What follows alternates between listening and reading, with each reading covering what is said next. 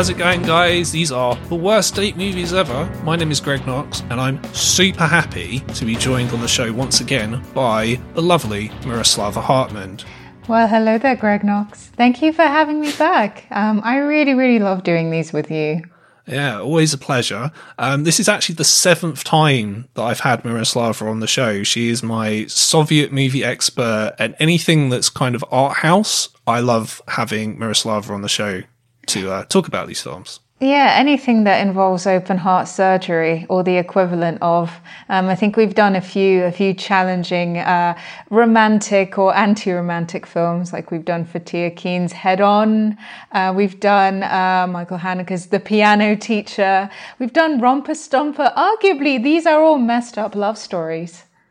Yeah, yeah, funny that seems to be a, a, bit of a common theme generating. Um, in the shows, and uh, this one is no different because for anyone who's concerned that maybe you know I didn't want to cover the really really fucked up shit on this show anymore.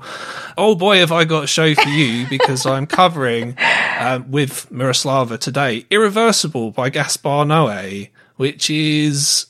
Well, we're going to talk about on the show. It definitely has a reputation as a film not to watch on a date. Oh, absolutely. Um, would you say there is a Gaspar Noé film that, that would be a good film to watch on a date? Love, maybe.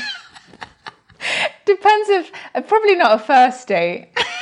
probably if you probably if you're not prepared to put out at the end of that date, don't don't watch Love on on that date. Yeah, maybe like a fourth or a fifth date.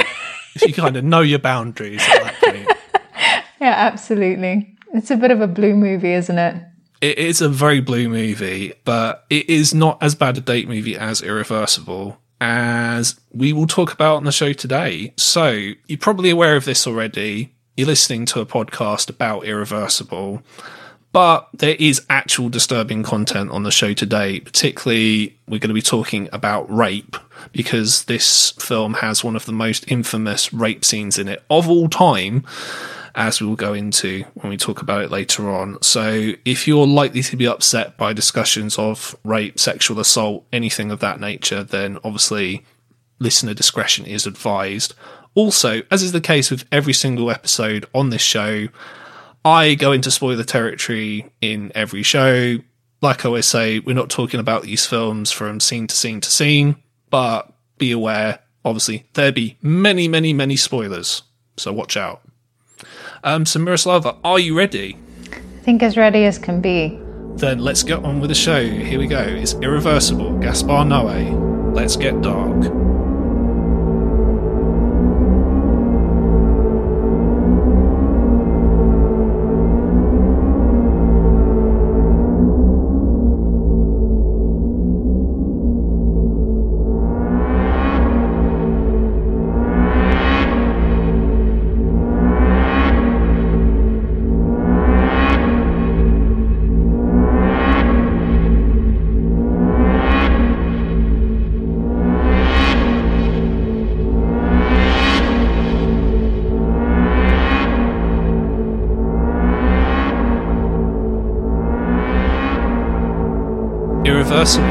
Was directed by Gaspar Noé and it came out in 2002. Who is Gaspar Noé? I'm here to tell you, along with Myroslava. But if you already know who he is, you already know he's considered possibly, is he the bad boy of art house cinema, would you say? Uh, he's certainly a very polarizing director. Uh, he's solely responsible for some of the most disturbing scenes in art house cinema. And I feel like uh, with most critics, they either laud him or they loathe him.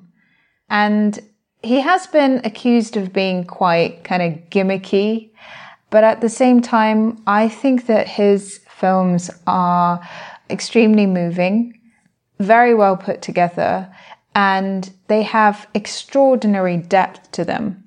And in so many ways, he's sort of the epitome of the auteur because he creates with his films a consistent universe. And even we'll see in Irreversible that one of the characters from two of his earlier films, Carne and I Stand Alone, the butcher, makes an appearance at the beginning of, of Irreversible, just to kind of remind you that you are very much in Gaspar Noé's universe. And yeah, he sort of takes on quite quite difficult themes, you know, themes of of of, of loss, of violence, um, including sexual violence, death. That seems to be um, another recurring theme. Uh, the drug, death of love. The death of love. That's true. Also, um, intoxication.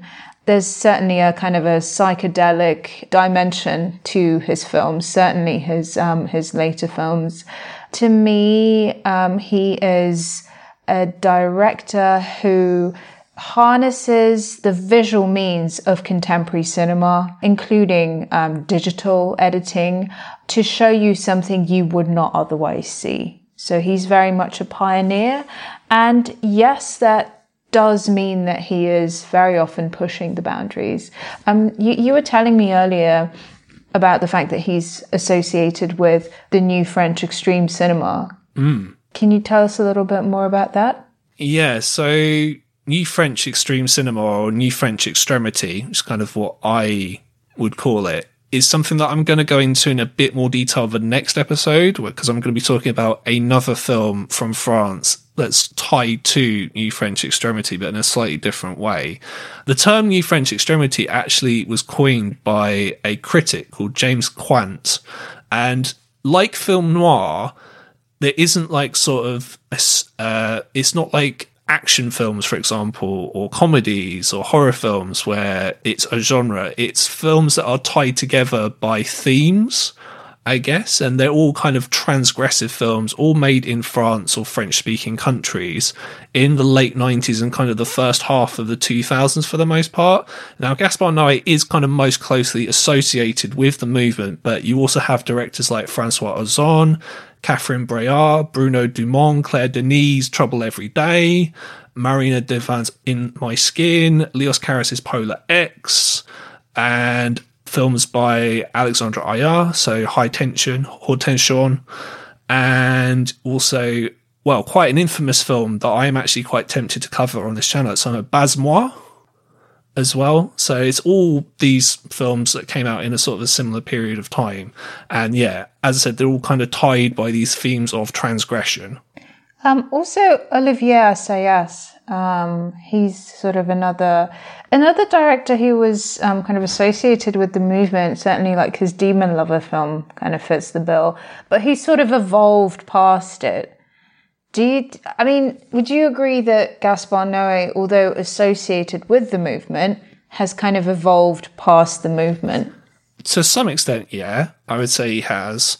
I would say his early films are quite nihilistic and quite misanthropic, and while his later films, they're not happy and optimistic films, although I think in a certain way some of them are.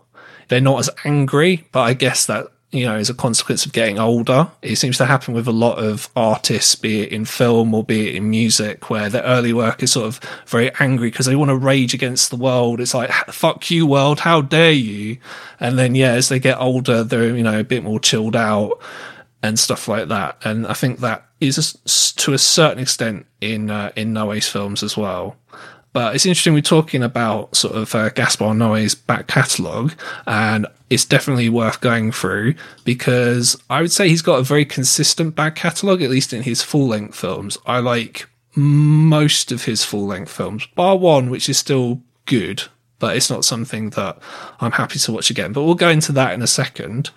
Um, so the first release that is of note is the short film Carne which, as Miroslav already mentioned, is about a butcher and essentially his life and his relationship with his daughter and things of that nature. What were your thoughts on Carne?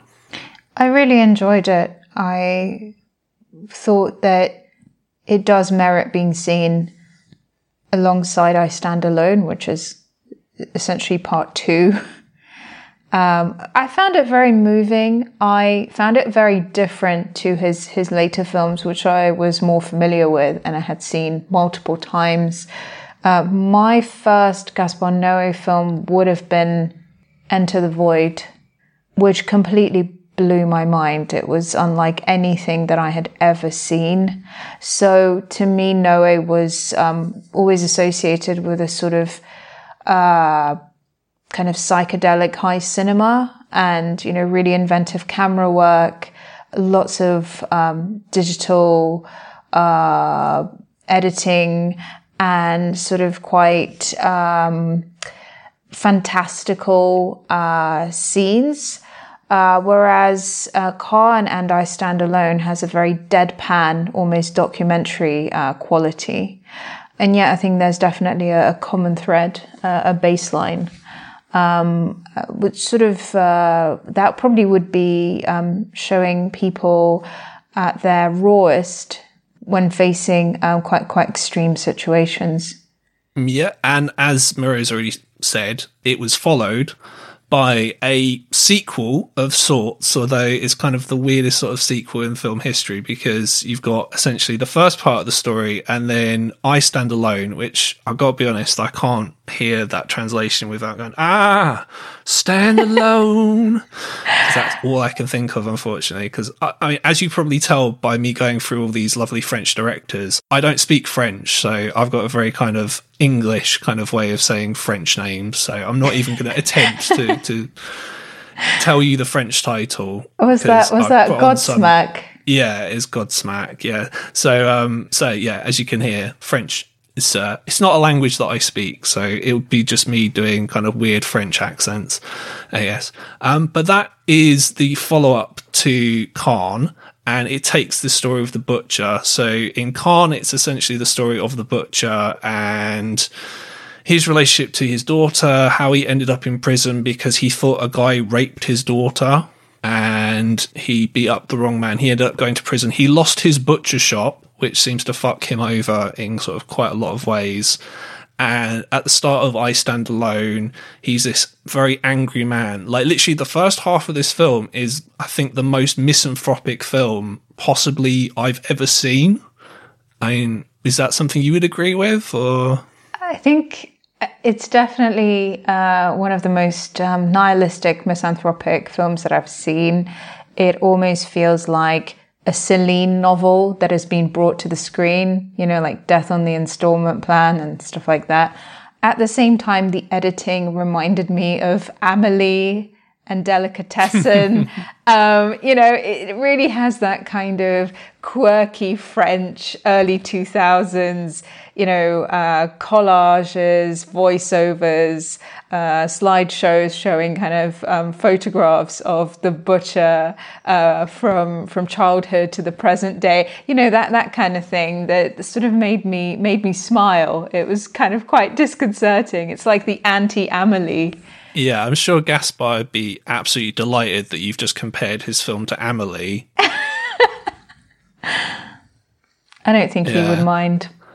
I don't think he'd mind that much. He's, he's probably a big softy at heart, isn't he? Uh, well, I can imagine. I actually, um, I, as you know, I um, I met him when he was in Kiev for the premiere of Love. And that could be one of the reasons why actually I have a soft spot for love, even though everybody pans it. But, you know, there's, there's nothing quite like watching love in 3D on the big screen, having just met Gaspar Noé. Um, um, yeah, and he just, he's extremely polite, extremely laid back, very kind, you know, very kind of considered, uh, very humble um, he's the sort of guy, like watching his films, you would think that he's this sort of larger than life, obnoxious character.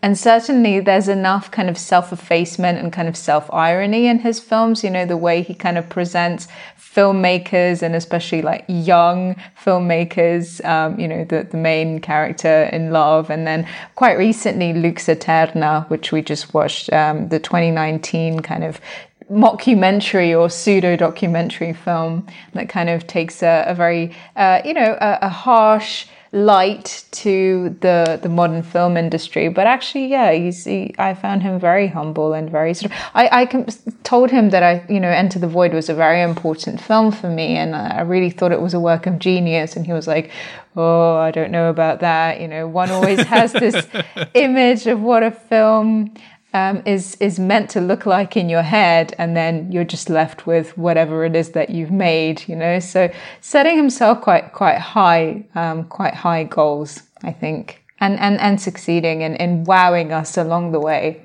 Yeah, I uh, I can't say I've met Gaspar Noé, but he was at the showing of Climax at Fright Fest that I was at in 2018 and he seemed like a sort of yeah quite nice quite softly spoken kind of guy. He was trying to get them to turn the sound system up as like loud as humanly possible to deafen everyone which is hilarious. He's sort of he's got a bit of a reputation i think as a bit of a prankster. Because believe it or not on the Lament configuration or if you go on our youtube channel i think the most watched video on that channel is us talking about climax and it's quite interesting going back to it because I'm, you know, absolutely loving it. I'm raving about it, telling everyone how great it is.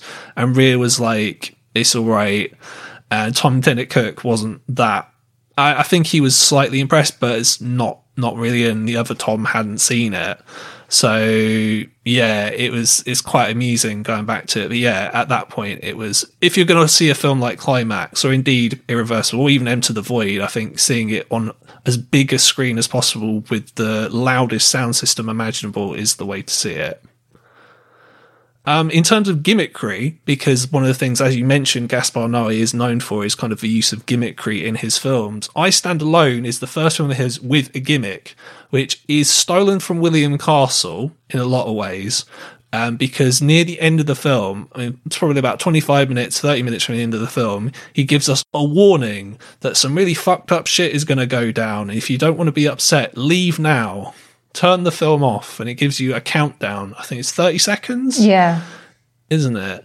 Um, so I thought that was quite interesting.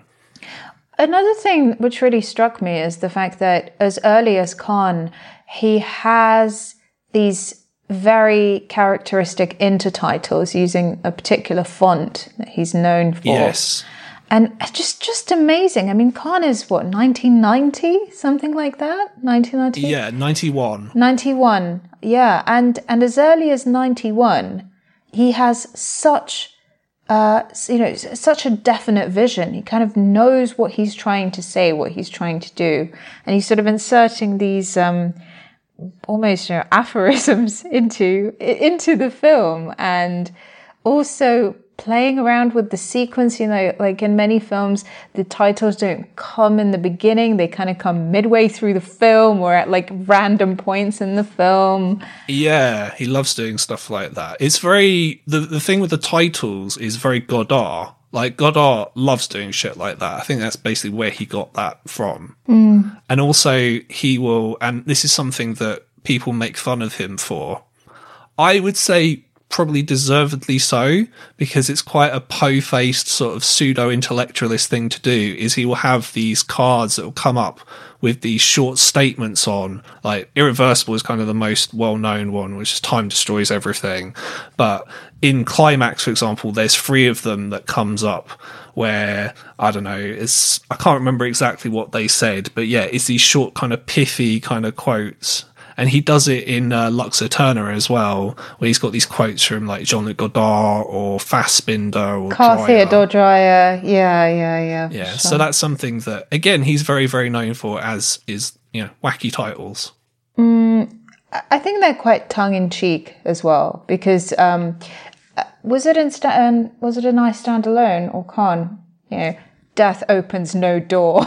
you know, just really sort of larger than life, uh, sweeping statements, which in, in some ways yeah. are both contradicted by the action on the screen and confirmed. Certainly, in the case of Irreversible, Time Destroys Everything, um, really is a narrative of unraveling told in reverse. Absolutely, absolutely.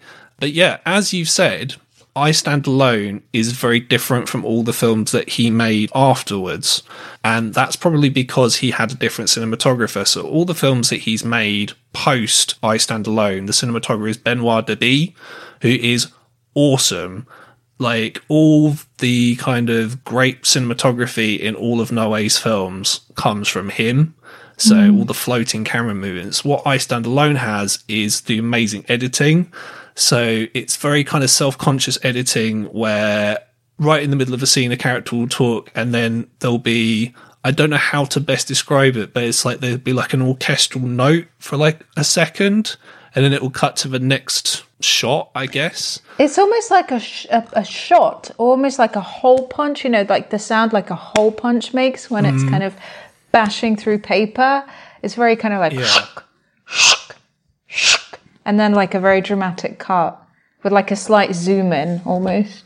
Yeah, yeah, he does it sort of really, really well. His films are stylish, and I Stand Alone, even though the the camera isn't floating in the air and kind of swirling overhead like in his later films do, but the camera work is still awesome. So you've got you know tracking shots, you've got the sort of very still shots on the main character because it's his story. And I I I could you know literally like all of of Noé's films I could do episodes based just on each one all together and I'd have enough material believe me. That's how great I think these films are. Um but yeah I just found the editing style very different in that compared to the rest of his films. And then after that we had Irreversible which we are going to go into in a minute so I'm not going to go into that too much now after that, so Irreversible was 2002, and we've already mentioned it. 2009, we got Enter the Void. So, as Miro said, it's the first Noe film that you saw, and it had such a profound impact on you. Now, without wanting to uh, cast any aspersions on you, Mrs., um, is that the um, circumstances of which you saw it, or was it the film itself? See how I've asked that. Um, I'd say it was a bit of both. All right. Okay. Um, I missed the um, the Kiev premiere event of Enter the Void, which um, I had an invitation to, because uh, one of the radiators in in my house exploded and it was sort of gushing. oh wow. Yeah, it was it was quite dramatic actually. I spent that evening um, sort of uh, catching uh, boiling water that was shooting out of a radiator into into buckets um, with my mother in shifts. Um, so I kind of uh, always wanted to see this film, and it was It's a sign from the universe. The universe didn't want you to watch was. it. clearly. No, no, it didn't.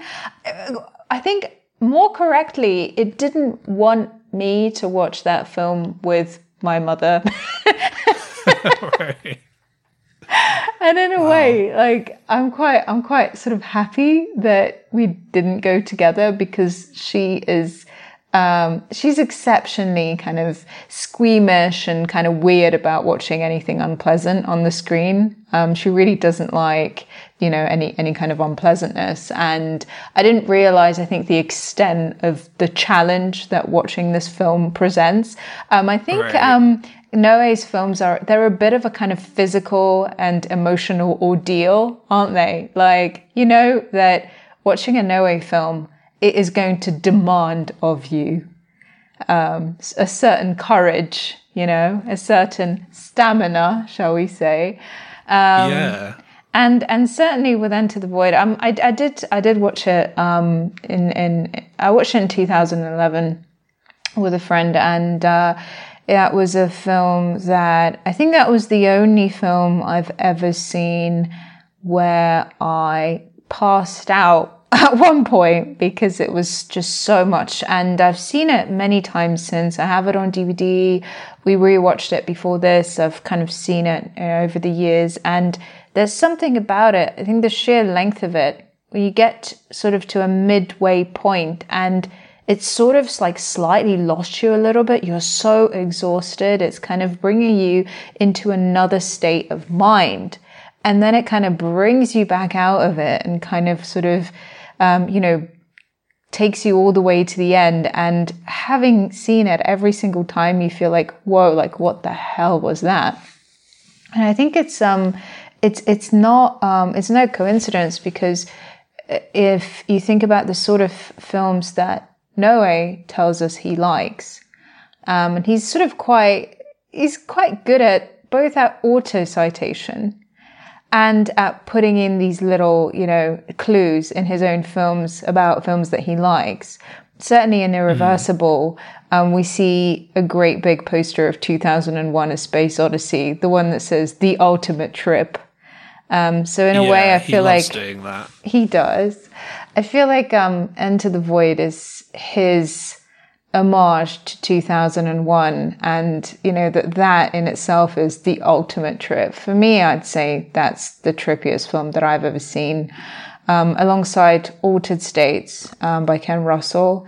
I mean t- to me they almost form like a kind of informal psychedelic trilogy. 2001 a space odyssey followed by ken, Rus- uh, ken russell's altered states followed by gaspar noé's enter the void. Wow I think if you watched Altered States High, I don't know, mm, that sounds quite scary to me. It's not quite the same. The other two I can understand, but yeah, uh, Altered States, no, I wouldn't want to watch that under the influence, shall we say? Nah. no, no way, no way.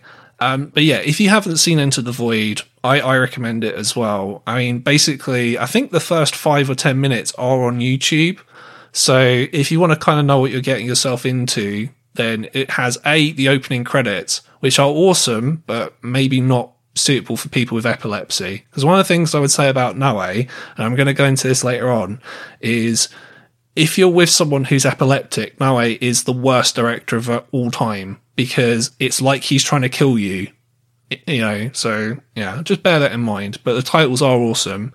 And the film is mostly from a first person perspective, almost like a video game, but you are basically in the main character's head. And he takes DMT, and then you see kind of what taking a DMT trip would be like. And apparently, it's meant to be quite accurate to what it is actually like. I, am not, you know, Joe Rogan. I have not done DMT, but yeah. Um. So Gaspar Noé took DMT once or twice as research for this film. As research in inverted commas. As research. Well, I think it really was research for the film. Um, so I think it was intentional, you know, to try and convey that experience as accurately as possible.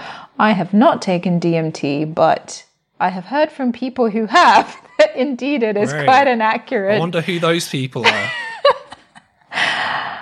Uh, yeah, that is quite an accurate representation of what a DMT trip um, looks like. Interestingly enough, your body actually produces DMT in very small uh, quantities. Um, that is um, uh, one of the drugs that is responsible for inducing um, dream vision. Um, so it's quite a quite a metaphysical um, you know, exploration. And um, it, it sort of toys around with the idea of the Tibetan Book of the Dead and reincarnation. And it shows the main character's um, spirit leaving his body at the point of death and sort of traveling around um, from above, you know, looking at his life from above, um, trying to find another another door through which to enter this mortal coil. Yes, and he he finds one in the end. In well, not to give too many spoilers for Enter the Void. It's not really a film you can spoil as such, but his best friend, who loves talking about the Tibetan Book of the Dead, essentially has sex with his sister, and he impregnates her. And you can see, well, you've got basically CGI intercourse essentially going on right in front of your eyes and sort of CGI sperm coming out, which um, is quite apropos because the next full length film he made was Love in 2015, which is uh, was promoted as a 3D sex film essentially. So this was like a midnight showing at the Cannes Film Festival, and yeah, it's this is when 3D was sort of still a thing, although it never really took off that much after kind of the first half of the, t- the uh, 2010s.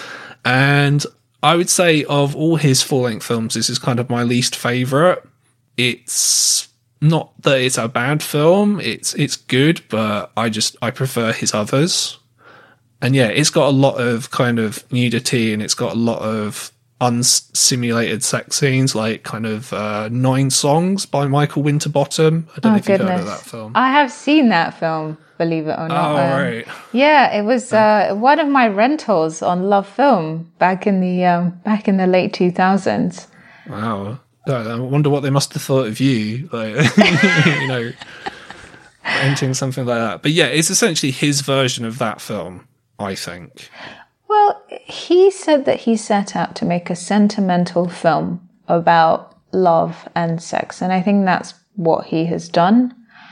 It's a film I think that we're bound to compare to his other films, which are standout masterpieces.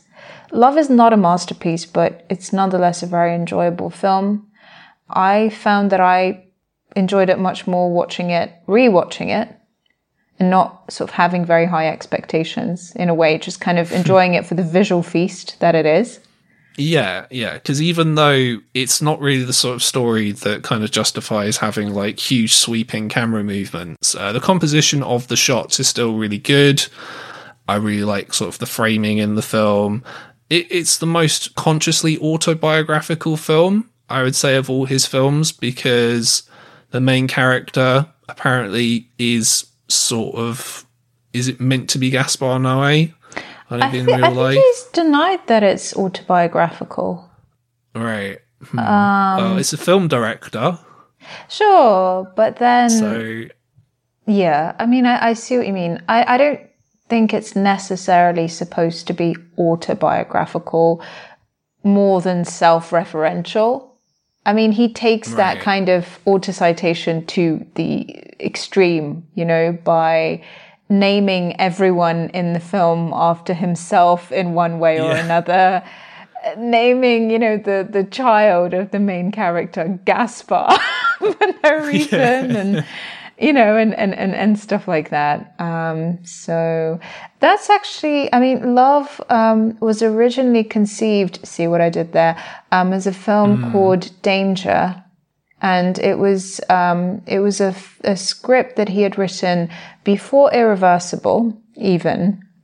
And he actually meant for Vincent Cassel and Monica Bellucci to star in this film called Danger, which was never made. Um, they thought it was too, I mean, too much, too kind of full on, and they didn't want to do it.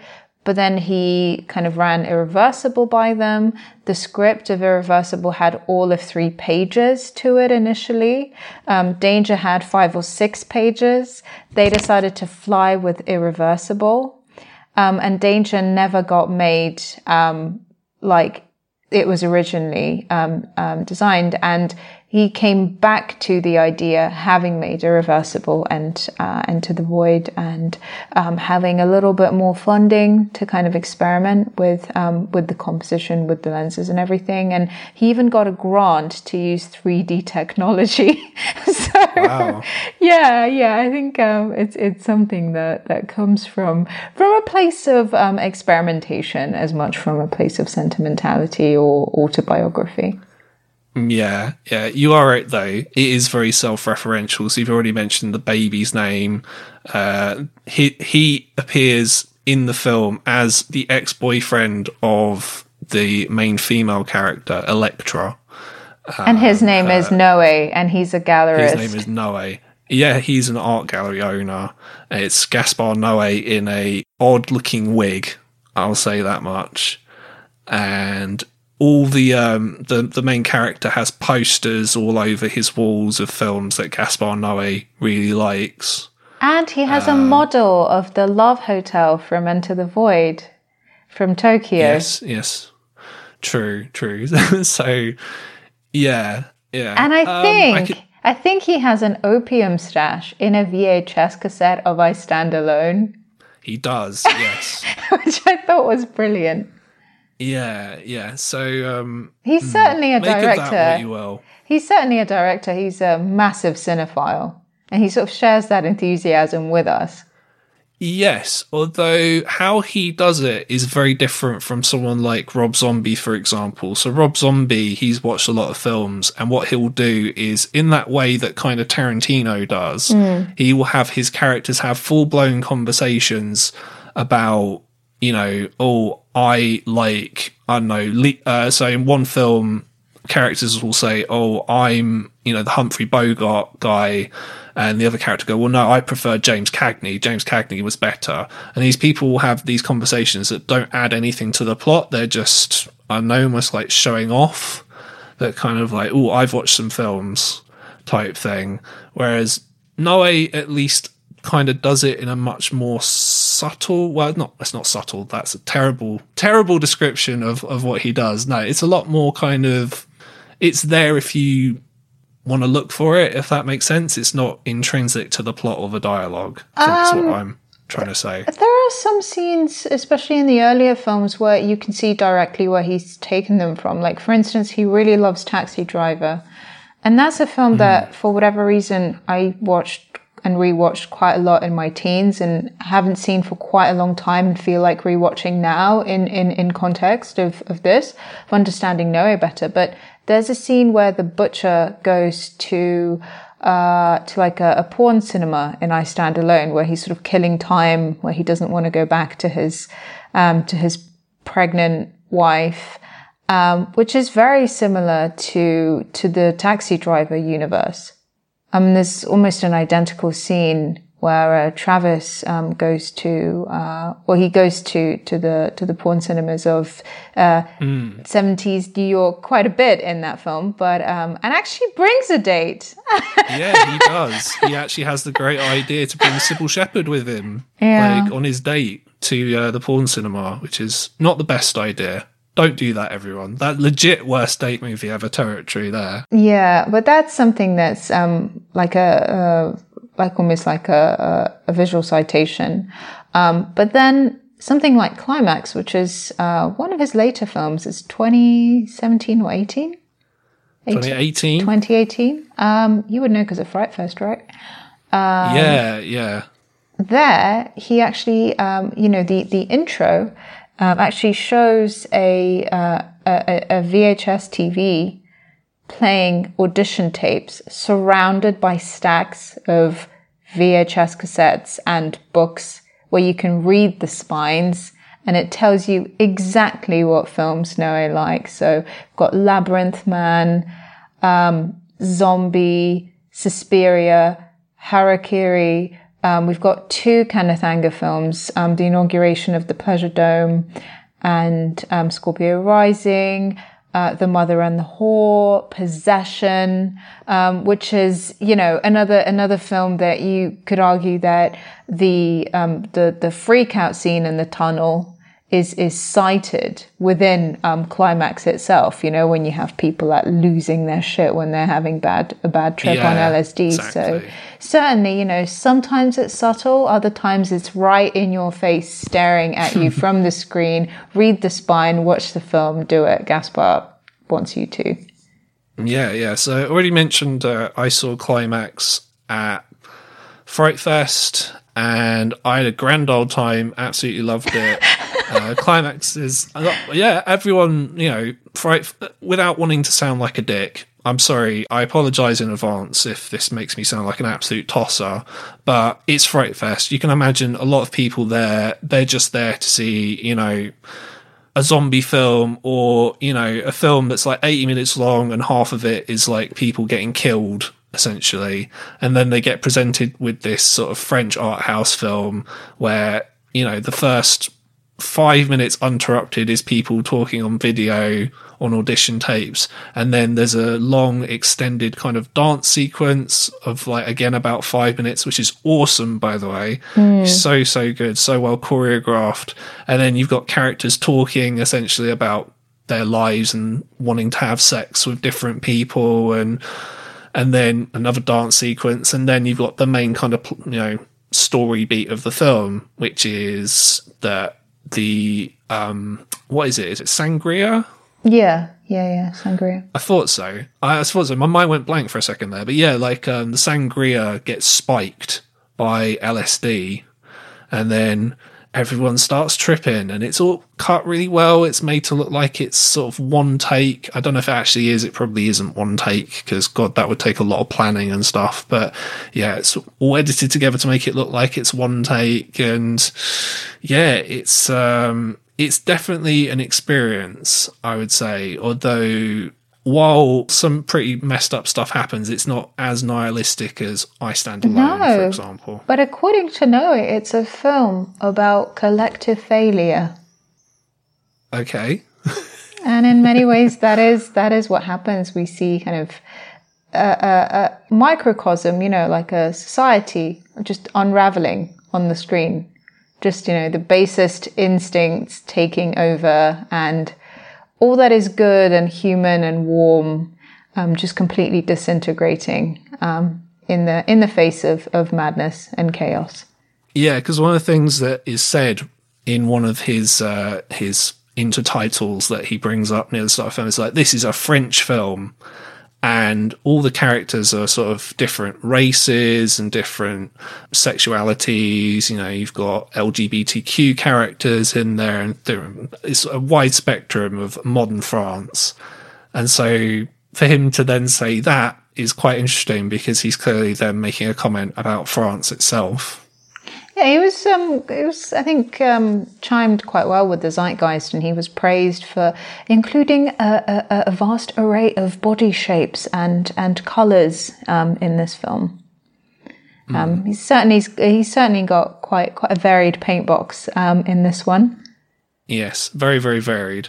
Um, for noobs, so if you're someone who's coming into this who's actually never seen a Gaspar Noé film or you've not seen all of his work, I would say actually a good one to start off with is probably Climax because it's not too in your face, but you've got kind of all of the Noé isms in there and it's modern as well. So some people they won't won't watch anything that's more than like 10 years old.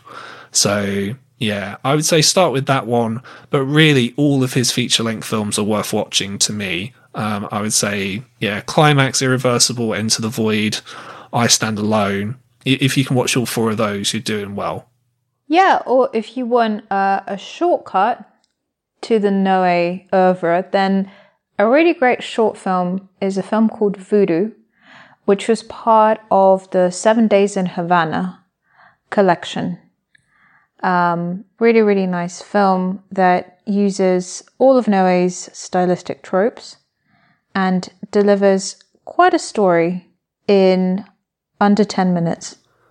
Cool. So if you want like uh, Noé, but in a bite sized chunk, that's kind of a good one to start off with. Definitely. Um, so let's uh, move on to Irreversible, which is why you guys are all here. I would say Irreversible, by the way, is probably not a good film to start off with for Gaspar Noé, unless you want to get into the most fucked up film straight away. Because, uh, yeah, there's some really, really fucked up shit in this film, as we're going to go into. The synopsis, or indeed the story of Irreversible, I will give you very quickly. It's a rape revenge film. So there's a lot that kind of goes into that. And I'm going to talk about rape revenge films in a sec. You have a couple. Is Alex, played by Monica Bellucci, and Marcus, played by Vincent Cassel. They are out at a party with Pierre, who's played by Albert Dupontel, who is Alex's ex-boyfriend. Um, they all kind of get on to a certain extent. There's a little bit of banter between Alex and Pierre, more from Pierre's end, a lot of needling from Pierre to Marcus for different reasons. Uh, talk, lots of talk about like you know sex. Like the French are very open about kind of people having sex with each other and all that kind of stuff. It's all very very strange to me as a repressed British person. anyway. so anyway, um, Alex gets upset with Marcus at this party and she leaves. Um, she ends up getting very horribly raped and beaten by a man in an underpass. And then obviously Marcus and Pierre find out about this. Marcus is very understandably upset by this and he wants vengeance. And then he finds out all uh, that someone called Latenya, the tapeworm, who's a pimp, could have been the one to carry out the rape and he is found at the Rectum Club. And they go to the club, and then there's a very, very nasty incident involving a fire extinguisher that we're going to go into in a sec. Now, as I said, it's a rape revenge film. It's kind of a standard rape revenge narrative. This, if you've seen any rape revenge films, it's not really that different from a lot of them in many ways. But what this one does differently is this one is in reverse chronological order. So you see the revenge part first and then the rape part is in the middle, and then the second half of the film is essentially all the stuff that would typically come at the start of the film when you're kind of getting to know the characters. So it's kind of interesting. So there are things that you find out in the course of the narrative. So the first thing I would say, and this is really, really fucked up, is that the ending, which if was this played out the right way round, it would have a very, very downbeat ending. It would have a horrendously downbeat ending because, spoiler alert, everybody, um, the man who gets beaten nearly to death or to death with a fire extinguisher is not actually the person who carried out the rape. He is there in the club, but it's not him who gets this this beating dished out to him with a fire extinguisher. It's actually some other random character who was wrong place at wrong time. Um, so that's really messed up. But you also find out other things about the characters that would not be as apparent if the film was in the right order.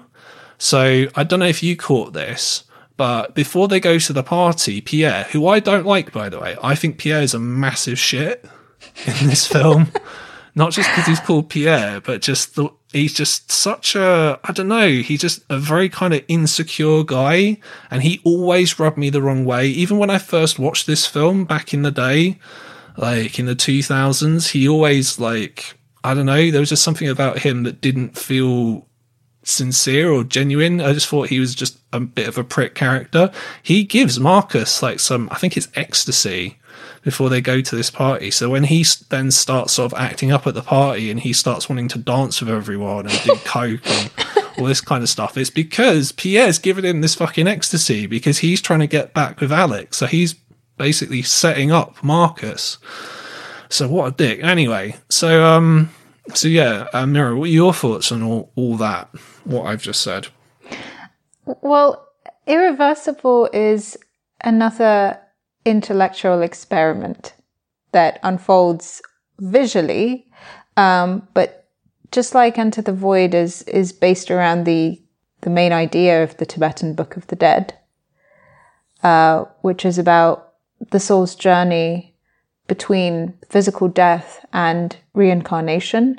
Um, this film is sort of loosely based around the main idea of the uh, J.W. Dunne book, An Experiment with Time, and this is the book that we see Monica Bellucci's character reading in a park in the final scene of the film, which chronologically would have been the opening of the film. Yeah. And uh, she mentioned this book. She mentions this book to to Marcus when they're getting ready for the party, and she mentions that she has she had a dream about being in a tunnel that breaks into two um, which is a, um, a form of like pre uh, a form of precognitive dream, um, mm. which sort of foreshadows that which is meant to happen to her later that night. Of course, we had already seen this on the screen. yeah, um, which what is what makes it really really fucked up because we can see essentially into the future. Yeah, and um, it's not really until almost the end of the film that we find out that she was actually pregnant. So the whole weight of the tragedy kind of comes crashing down on us, knowing that not only has a loving, beautiful woman been brutalized, and that's really irreversible in the sense that, you know, um, mm. the physical damage notwithstanding, you know, that's something that really does change you for life and is likely to affect both her existing relationships and any relationships that she has in the future. But also that this rape um, almost definitely resulted in the death of this unborn child inside her. Um, but mm. the, the central idea of an experiment with time, which is uh, which was a, a, book which was quite influential at the time. It was published um, in the 1920s, and it was sort of part of the kind of surrealist um, movement in a way. It was picked up by the surrealists, and um, surrealism is something that Noé has has openly admitted to being interested in. Um, one of his favorite films is Chien Andalou. Um, uh, which is sort of the surrealist film par excellence. Um, mm. And um, the the idea um, the the idea that this um, book proposed at the time was that um, precognitive um, are uh, given to are given to us to allow us to foresee future personal experiences and um, and that certain events um, occur uh, again and again in our lives in order to give us a chance to alter the ultimately the the the, the course of events. Um, so the whole the structure of the film, as well as these clues that are given to us within within the film, um, can be seen as a sort of um, meditation on this on this theme, in the same way that the Tibetan Book of the Dead um, gives the the narrative, but also the stylistic direction to enter the void. Um, Although what I would say is you don't have a character in this going, "Oh, I've read this book. You should read it too. It's great. It's about this." Like well, you getting into the void. Oh gosh, but Alex does mention it. She mentions it to Marcus, and then she mentions it to um, to Pierre and Marcus when they're on the underground. Uh, okay. Um, I must have missed that. or when they're in the lift going to into the into the building where the party is. But yeah, this is something that she that she refers to again and again. Um, I I'm completely with you on that because actually the first time I watched Irreversible would have been in the early 2010s. Um, so I was in my early 20s. I was studying French at university and I was trying to watch as many films as I could um, in French, kind of without subtitles, without dubbing, to practice the language. And so when I first saw it, I watched it just completely with French, uh, in French, without subtitles. I have to say, the film is quite self-explanatory. You know, like you're not gonna misinterpret, you know, what what is happening. But um, I have to say, I must have gotten only about 50% of what was said. But the interesting thing is that virtually everything that we see spoken on the screen was improvised by the actors. Noé hadn't mm. scripted this. So, in fact, the actors were encouraged to have conversations, interpret the situations as they, you know, as they saw saw fit. And Monica Bellucci and Vincent Cassel at the time um, they were married, and the scenes of uh, the scenes of, of intimacy between them, and the sort of like weird little conversations and kind of messing around between them, they they they do resound with this with this realism. They they are extremely believable. Like you you get a sense that you are seeing something, um, almost like looking into their their private life. Um, as you yeah, as you're watching. I got that feeling as well. Actually, like that's one of the things like because we were talking about love i think one of the things that irreversible has over love is one the actors in irreversible are better. They just are. So they were able to improvise the material better than the actors in love but also because yeah they are like a legit couple they've been together for years and they've been in lots of know. films together and they have. They've been in many things. They're like the it couple of European cinema. Well, not anymore. Many, many years. Well, at the time they were. At the sure. time they were. Yeah, absolutely. Mr. and Mrs. Smith. In, yeah, yeah, definitely. uh, they've been in at least five different films together. Like, so, so yeah. So anyway, they used to being in films together. This is weird. You get this with actual real life couples when they appear in films a lot of the time they don't have any chemistry on on screen mm. it's this weird phenomenon mm-hmm. where yeah, you can have like someone who obviously in real life you get along with famously, as shall we say, but on screen you have like negative chemistry, whereas that's not the case here. No, they have really, really good chemistry. Yeah, and they, they look very good together as well on the screen. Uh, you know, both believable, but just from an aesthetic viewpoint. And obviously, Noé is very aesthetically minded. I mean, he's been known to cast women that he's randomly seen out and about clubbing, you know, in his films because they have a certain look about them.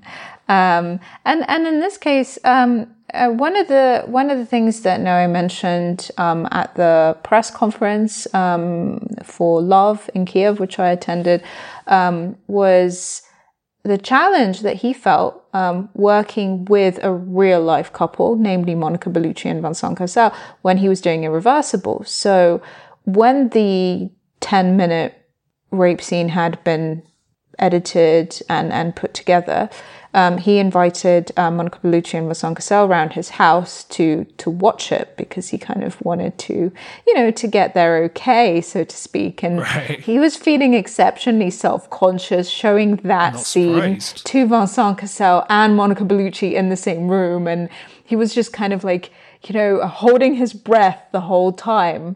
And then and then, you know, when, when that was over, he just kind of like looked over to them and kind of was almost expecting Vincent Cassel to like beat him up or something. And they were both really pumped, going like, oh yeah, yeah, that looked incredible, you know. So very much a cinematic couple that lived for cinema at the time, who were completely able to, you know, um, distance themselves um, from what was happening, you know, um, as professional actors but to bring intimacy and the chemistry that, that existed between them at the time onto the screen. So, a rare flower, in other words. Yeah, yeah. Although that's interesting that you say that that was the reaction that they had because that was not the reaction that people had at the Cannes Film Festival when this film premiered. So I refer to a review because obviously I wasn't really watching films at the time, so Cannes wasn't something that I was really paying a lot of attention to in 2002.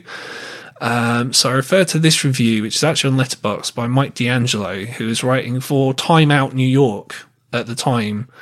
And he mentions, for example, in this review, I'm not going to quote it because it's quite a long review, but essentially he was talking about how literally in the first half of this film, literally half the audience walked out of it, that people were legitimately furious. Apparently, I, this isn't mentioned here, but I remember reading something to the effect of like, it was Vincent Cassel's brother or something was in the audience at the screening at Cannes, and he openly sort of said he wanted to beat Gaspar Noé up for like making this film, or something, or like yeah, for putting his brother's other half in this position. You know, showing her getting violently raped for like ten minutes. So yeah, people were fucking pissed off at this film at the time. Which, uh, uh, yeah, yeah, absolutely. And it wasn't just what was happening on the screen; it was also the um, the sound. So the sound design was particularly unsettling, and a lot of people found the kind of the low whirring, um, almost like womb-like sound really difficult to bear. Yes, which is deliberate on Noé's part. He did that on purpose. It's not like some accident where he made the film kind of difficult for some people to watch. No, he put that in there deliberately. Everybody. I'm pretty sure everything he does is done deliberately. You know, all the um, all the sensual affront uh, on Gaspar Noé's part is completely calculated. Yeah, him and because uh, at the start of this uh, podcast, I mentioned how he's the bad boy of kind of French cinema, and I would say him and Lars von Trier are kind of both the uh, enfant terrible, should we say, of kind of European art house cinema. Sort of they are, they're both the bad boys, although I would say Noé is kind of a bit different to von Trier. Um, I would say Noé's a bit less I don't know. He doesn't necessarily do the whole press conference gimmickry. Like he's not compared himself to Hitler at the press conference yet. So he's, uh, yeah, uh, Von Trier's got that one over him. Like he's not said like ridiculous stuff to the press, uh, as far as I'm aware of, anyway. Um, but yeah, and I would say that that's an interesting point that you bring up because a lot of the negative reviews of the film they talk about things like how oh you know obviously people talk about the rape scene and how it upsets them. And I, I you know what? I can understand that. That that's perfectly reasonable to get upset by by the rape scene. But the Marcus uses a lot of slurs. Like so there's a lot of content in there which could be, and perhaps you can understand, would be called homophobic. There's definitely a couple of scenes that are questionably a bit racist, and there's other scenes that are, well, there's one scene that's kind of transphobic, but I would say that that's not like a malicious thing on Noé's part. He's just kind of showing this character who's become so debased that they almost don't care what they're saying. They will say literally anything, doesn't matter how bad it is, because they want this revenge so much. At least that's my interpretation of it anyway. Yeah, it really shows the blindness of rage and the misguided nature of revenge. And um, also ironic, really, because the other controversial scene in Irreversible, the one that involves a man being beaten to death with a fire extinguisher by Pierre, ironically, you know, yeah, P- Pierre yeah. is actually the one who is, you know, kind of meant to be. He's a he's a bit of a beta male, isn't he? He's a bit of a kind of um, all talk and no yeah He's kind of Action. like a bit weak, sort of pseudo intellectual man who's sort of, you know, trying to get back with his ex girlfriend in like this really underhanded way at Mm. a party. And he's like, you know, literally there's about 20 minutes of the film where the revenge sort of build up is happening where he's saying to Marcus, no, don't do this. What are you doing? Go to the hospital. That's that literally for about 20 minutes. It's, it's kind of funny in a way. And yeah, you're right. He's the one who actually, because what happens, and it's hard to, even if you've seen the film, it's actually hard to make out because the scenes at the Rectum club are deliberately filmed in a very disorientating way. Like lots of swirling camera work and it's dark as well. And I think some of that's to hide kind of some of the, uh, the, well, sexual activity kind of going on at this club. It sort of portrays kind of, uh, a very Sadean, shall we say, kind of atmosphere at this, this club, Le Rectum, um, where excellent pronunciation. Merci, merci beaucoup. Mange tu, mange tu, Rodney. Um, so, um, yeah, so he, Marcus gets, he, he thinks he's found this guy, Le Tenia, and he, um, gets in a fight with this random guy, it turns out, and he gets his arm broken. He's going to get raped in this club just openly, like in front of all these men. And yeah, it's through Pierre who saves him from getting kind of the same fate that his girlfriend got. But at the same, and, but yeah, at the same time, he bashes the shit out of this guy's head with a fire extinguisher in its excruciating detail. And it, it's CGI, so it's not like you're watching a, a Lucio Fulci film, for example. You're not seeing like some like polystyrene model of a man's head getting slowly kind of bashed in. It's it's done quite well, actually. Well, I would both- say 2002 CGI. Both the fire extinguisher scene and the rape scene included CGI. So actually, the assailant's penis in the rape scene was CGI'd on. Yeah, exactly. So So knowing that, Well, um, you know, coming back to the realism aspect of it, um, I remember discussing this film with a friend of mine who went through a period of watching a lot of real death videos online. we all know one of those. We all know one of those, and yeah, it's like one of those dark corners of the internet kind of thing. You know, like there are websites where you know you can you can watch um, real life death videos that are uploaded by um, by users all over the world. Really grim stuff, and he actually said that the rape scene, like he knew that was fake. Like he knew Monica Bellucci was not actually being brutalized for real. Um, but with the fire extinguisher scene, that looked real. Like that looked realistic. And I'm just thinking like, yeah, he would know based on his um, visual experience there. But um, but that's something interesting. I feel like um, like that's the scene that doesn't necessarily get talked about as much. Yeah, yeah, it kind of uh, pays very close second to to the rape scene for obvious reasons. The rape scene is kind of the sort of centerpiece of the movie, but yeah, the the, The selling point. scene. Yeah, if you want to call it that, yeah. Um, but yeah, the the scene with the fire extinguisher is just is so brutal. And what makes it is not necessarily just the visuals of it, although the visuals are really really fucked up. It's the sound design as Sound well. Sound design is really just out of this world. Oh, it's just oh my god! It's just the the sound of metal on bone and flesh is just Um, Also, there's a kind of it's quite difficult to describe it. Almost, it's like almost like a turbine effect, or like a helicopter or something, or you know when the sound goes nearer and then far and then farther. You know when it's kind of going. Yes, I know what you mean. wow, like, wow. yeah, exactly. That's uh, I found that very very difficult. Um, personally, watching it with sort of um, surround headphones. Um, really uh, uh, on a, on a big um, flat screen TV, I found like that kind of immersive experience of it like a lot more difficult than when I just sort of watched it on my laptop with my laptop speakers in the um, early 2010s. You know, it didn't really have the same effect. no. I can't imagine why. Hmm. Yeah. Okay. So I suppose we've kind of talked around it a lot, and we sort of just mentioned it. So you've got the scene with the fire extinguisher.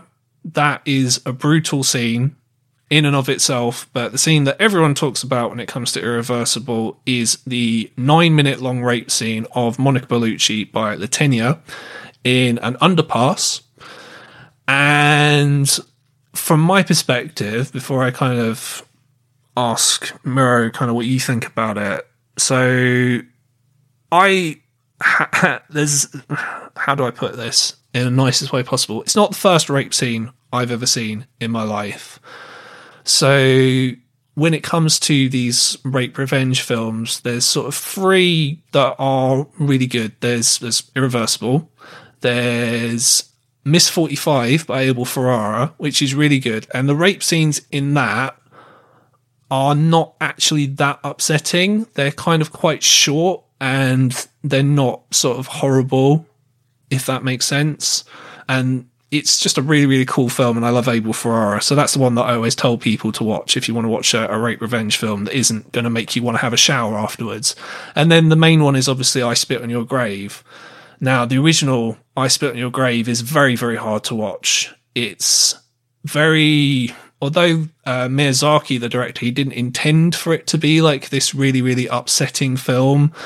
Um, he made it because he knew someone who had this experience happen to them, and he wanted to make a film that was um, original title was Day of the Woman. So you know he wanted to make this movie that was about empowering women, for God's sake. Uh, but he yeah, made this film with three different rape, rape scenes in it in the middle. It's about 30 minutes in total of these different rape scenes. And it's not just one guy like Irreversible, it's multiple guys. And unfortunately, it is very difficult to watch even now for a film that's like over 40 years old. Um, Irreversible's a bit different though. So for a start, it's, I believe, an unbroken single take and the camera starts and it's following Monica Bellucci as she leaves this flat or this apartment, whatever. And then it's sort of just because the, the central theme of the film is time destroys everything, and it's just this. The film is almost about chance and kind of like if you're in the wrong place at the wrong time, kind of all this really fucked up shit happens to you. So she wants to get a taxi, she can't get a taxi. I think one drives past, from what I remember. And then uh, this passerby just says, "Oh, you know, you should go down the underpass because it's quicker." And so she goes down the underpass, and the underpass is obviously a very deliberate visual metaphor for what is about to happen to her. And the underpass is is coloured in like this red light as well, which is deliberate because red is not only the color of love, it's also the color of blood, it's the color of violence as well. And then she kind of, without meaning to, kind of finds herself, you know, passing this pimp who's having a, a physical argument with one of his um I'm trying to think of the right word, perps, shall we say. I think that's what they're called. And yeah, she uh then the rape scene happens, which is done with a total stationary camera shot. It's very Michael Haneke, I would say, because it's the kind of thing that Haneke would do, where the camera it's not very close up to Monica Bellucci's face and the actor playing Le Tenia, his face either, but it's still fairly close up and you can see and you can really hear like her screams very, very distress. Uh, seeing it, you know, not a lot actually happens. It's more listening to it is very, very distressing. But the worst part to me is in the background, about two or three minutes into this rape, you see a character walk into shot and then kind of turn around and walk away, mm. which is very, very distressing. So it's like someone could have helped and chose not to because they didn't want to get involved. Uh, I don't know if that's another character in the film or not, or if it is literally just a random passerby. I'm not 100% sure. I think it's probably but, a random passerby. There's nothing to suggest that it was any anyone that that we saw before or will will see before chronologically. Yeah. I thought it could have been one of the heavy guys who like what was trying to say, "Oh, you know, let's get this guy, you know, don't trust the police." I thought it might have been one of them. And mm. that was kind of why they kind of knew to be in the area when that was going on, but I think you're right. I think it is literally just some random person who's not involved with the story. And then not only is she raped, obviously she's then very, very physically violently beaten afterwards, not only sort of kicked a couple of times, punched in the face several times. And, and, and verbally smashed into the floor, verbally yeah, assaulted as well. And the verbals, a lot of them, like I was surprised by how prevalent, you know, there was a sense of class hatred yeah. Um, and that's definitely. something that really comes across in um, Noé's first two films that we mentioned, Carne and um, I Stand Alone. Um, and obviously, you know, having the butcher appear at the start of the film, it kind of reminds us of that that rhetoric, you know, kind of of of class hatred, of you know, of of of, of Monica Bellucci evidently being a representative of you know the bourgeoisie, and she's getting what's coming to her, you know, um, in this um, completely um, unfathomable, violent way. Um, also, quite quite misanthrop- um, quite misogynistic rhetoric as well. Um, we know that this guy is he's gay and that he's running uh, tra- uh, he's running transvestite prostitutes as a pimp. And so, you know, just the like the the added uh, horror of, of that as well. Um, yeah, it's it's difficult uh, to watch. It's difficult to uh, talk about as well. Actually, um, it gives you I don't know. Talking about it now gives me quite kind of quite visceral, kind of quite physical um, reaction. It puts me almost, you know, back in the shot. It's something that really kind of sears itself onto your um, onto your eyeballs, you know, watching. Um, I was surprised. I've only seen it twice, as I mentioned once um, in the early 2010s and um, once in anticipation of this. And I was surprised at how well I remembered, you know, everything. Um, I was able to understand a lot more of the dialogue watching it with, with subtitles this time. But in terms of the visuals um, and the sequence, you know, I, I remembered it very, very well. It's certainly not a film that's easy to forget once you've seen it. No, definitely. I agree. I agree wholeheartedly. I just want to quickly ask because obviously, a film like this, there's two ways you can look at it. And this is why I haven't really gone into the whole reviews of the Outer Rim thing on, on this episode because from reading reviews, there are kind of two different schools of thought. There's either this film is amazing, it's a technical masterpiece, mm. and that's even people who say it's a technical masterpiece, but I would never watch it again and it's horrible. Mm-hmm. And then you've got people who are outraged, for lack of a better term, and they're like, you know, this is horrible for this reason. And it's like, oh, you know, Monica Bellucci gets raped for 10 minutes, and isn't this terrible? Which I, am just not a fan of kind of like outrage culture. It's like, you know, it's not as black and white as that. Mm-hmm. But there was something I read and I thought, I, I, don't think I can talk about this with any authority for obvious reasons, as will become clear. But there was a reviewer on Letterboxd who said something to the effect of that Monica Bellucci's character only really serves a purpose to the film as sort of motivation for Marcus and Pierre to get revenge. So her character is almost like a plot device. Like she isn't really a fully formed person in that sense. Like it's a man's film. I don't agree with that. Right. Okay. Let me see if I can find the review. So why is it that you don't agree? Um, I think she's a a, a, a fully rounded character. Um, not just in the way that that that she's uh, scripted. You know, like there's there's there's a very um, human element to her.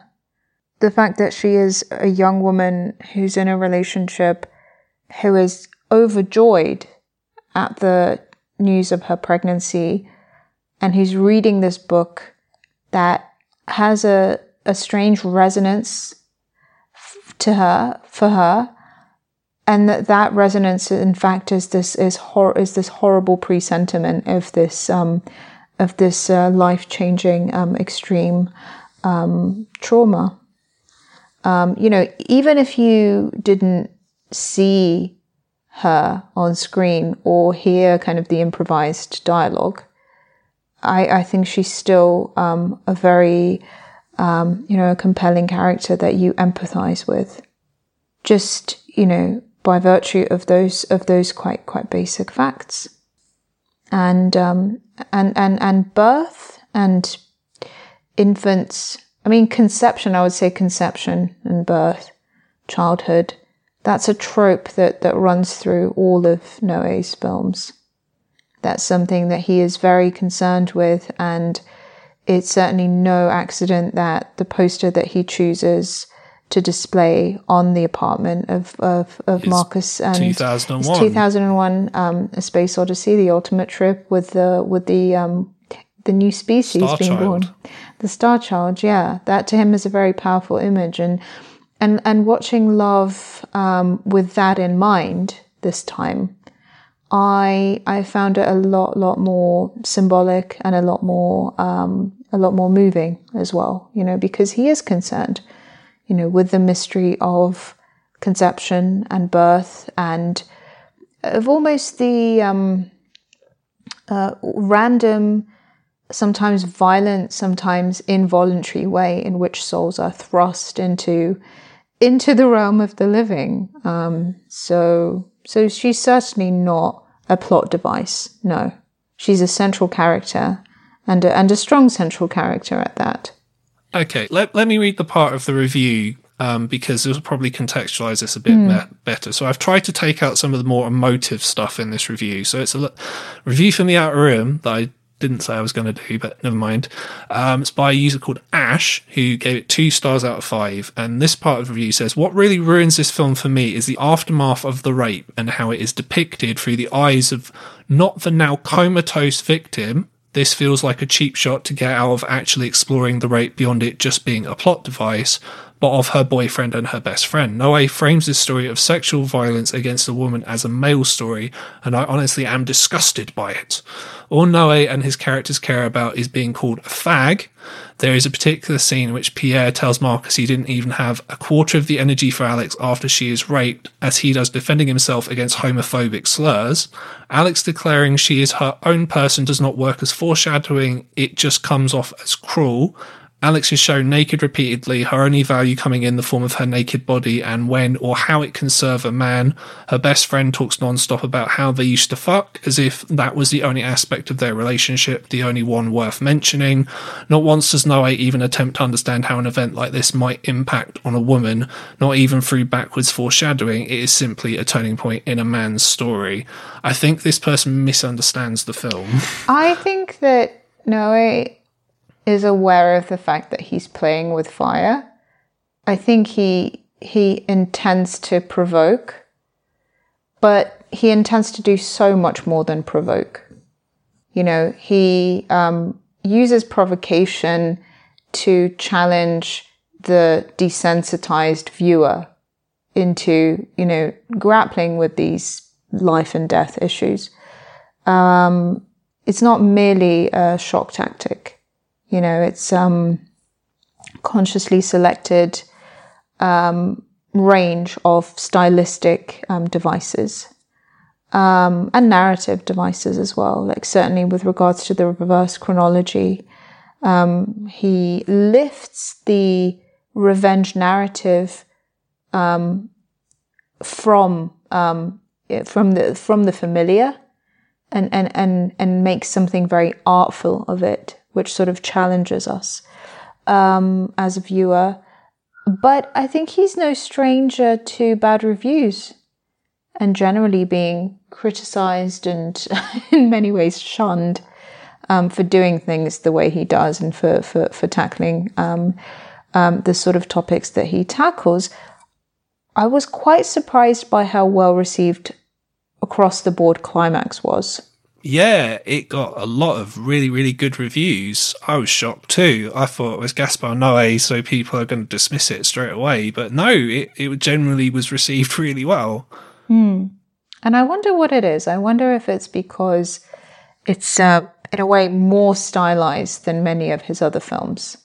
In its, I think it could be that, or it could be that although shocking things do happen in the film, it's not a case of how in his earlier films, for example, were like, oh, you know, something really, really disturbing that's going to piss you off is going to happen. Like, you know, oh, you can get out the cinema now if you want. Or with something like Irreversible, kind of like how, although it's not like I stand alone with like a warning or anything like that, people kind of knew what they were getting into. I think with, um, Enter the Void and Love, it's less about violence. It's mm. more about kind of it's less misanthropic and less violent. I guess is what I'm trying to say. Yeah, absolutely. And um, I think in climax he's maybe a little less self-conscious in a way. Yeah, apart from literally right at the start of the film. I think that's about as self-conscious as he gets in the film. You can't get any more self-conscious than that. Irreversible um, is a very confident film, um, and it's the product of a very mature vision. I was quite surprised watching, as I've said, his his first two films at how fully formed his um, his voice is, even at such an early uh, early juncture in his career. Yeah, yeah, I would say so. And it's at this point in the show because we're coming up to the end now of our journey into the world of Gaspar Noé. And this is going to be an interesting question. um, so, Irreversible, how bad is it? So, is it a good date movie? Is it not that bad? Bad? Very bad? Or the worst? And Mira, I'll uh, leave this one to you to start off with. I think it's a very bad date movie. I agree. I would say it's not the worst because the film is very, very well made and I think it has artistic merit. And even though, yeah, the two things that happen in the film are horrific, it's not like the whole film is like wall to wall nihilism or wall to wall, like just horrible content. There are films that are, believe it or not, there are actually films that are out there that are worse than this in terms of having violent content in it and just really hateful content. Um, but I would definitely not watch this on a date. This would be a horrendous film to watch on a date with anyone, whatever your sexuality. Just, yeah, it's very bad. For the rape scene alone, I would have to say it's a very bad date movie. but not the worst. Agreed. Fully agreed. Having said that, I think um, as far as Gaspar Noé films go, this is the worst date movie. Ooh, yeah, I would say so. It's it's the most kind of shocking in terms of like incident, Hmm. just purely for for the rape scene. I would say I Stand Alone is very very misanthropic, but apart from where he kind of well he punches his pregnant mistress in the stomach, you know, to try and get her to have an abortion, and there's obviously themes of incest and stuff in there as well. it's still doesn't even hold a candle to nine minutes of basically rape. So, No, yeah, and it ends on a correct. strangely optimistic note. I stand alone. As does Irreversible, weirdly. Um, all in all, I think that Gaspar Noé is a compassionate and uh, morally responsible filmmaker. Absolutely, absolutely. And uh, yeah, if you uh, want to watch this, um, then it is quite widely available. It's available from Canal Plus or Studio Canal, um, whatever their kind of DVD wing is. Um, so yeah, yeah, if you want to check it out because it's very good. I mean, in fact, I mean, any of Noé's films I would recommend. As would Miro, wouldn't you? Absolutely. Go educate yourselves. Watch them all. watch them all. And if you're a fan of French extreme cinema from the 2000s, then you'll want to check out the next show because the film I'm talking about is really, really fucked up. It's one that's been requested before. Not going to spoil it, but I don't think you guys are going to be disappointed. So, yeah, if you think Irreversible is a bad date movie, then uh, you will also agree the uh, next film I'm going to talk about is a bad date movie as well. So, uh, check out the next show for that one. I want to thank Myroslava Hartmond once again for joining me on one of these very, very bad date movie shows. Thank you. This episode has been a noble challenge for me. Yeah, I, I totally understand. Yeah, yeah, God, I think it'd be a challenge for most people. But yeah, I want to thank you very much for stepping up to the plate and uh, handling some Noé, shall we say. And uh, I'll see you again very soon, I'm sure. And uh, yeah, I hope you've enjoyed our uh, descent into the world of Gaspar Noé, a uh, Sadean kind of descent into the world, it must be said, but a uh, descent nonetheless. And I hope you came out the other side a, uh, a better person for it. I thank you very much. Thank you for listening. If you want to follow me on social media, you can at Worst Date Movies Ever. And don't forget to click subscribe wherever you're listening to this right now to never miss another episode of Worst Date Movies Ever.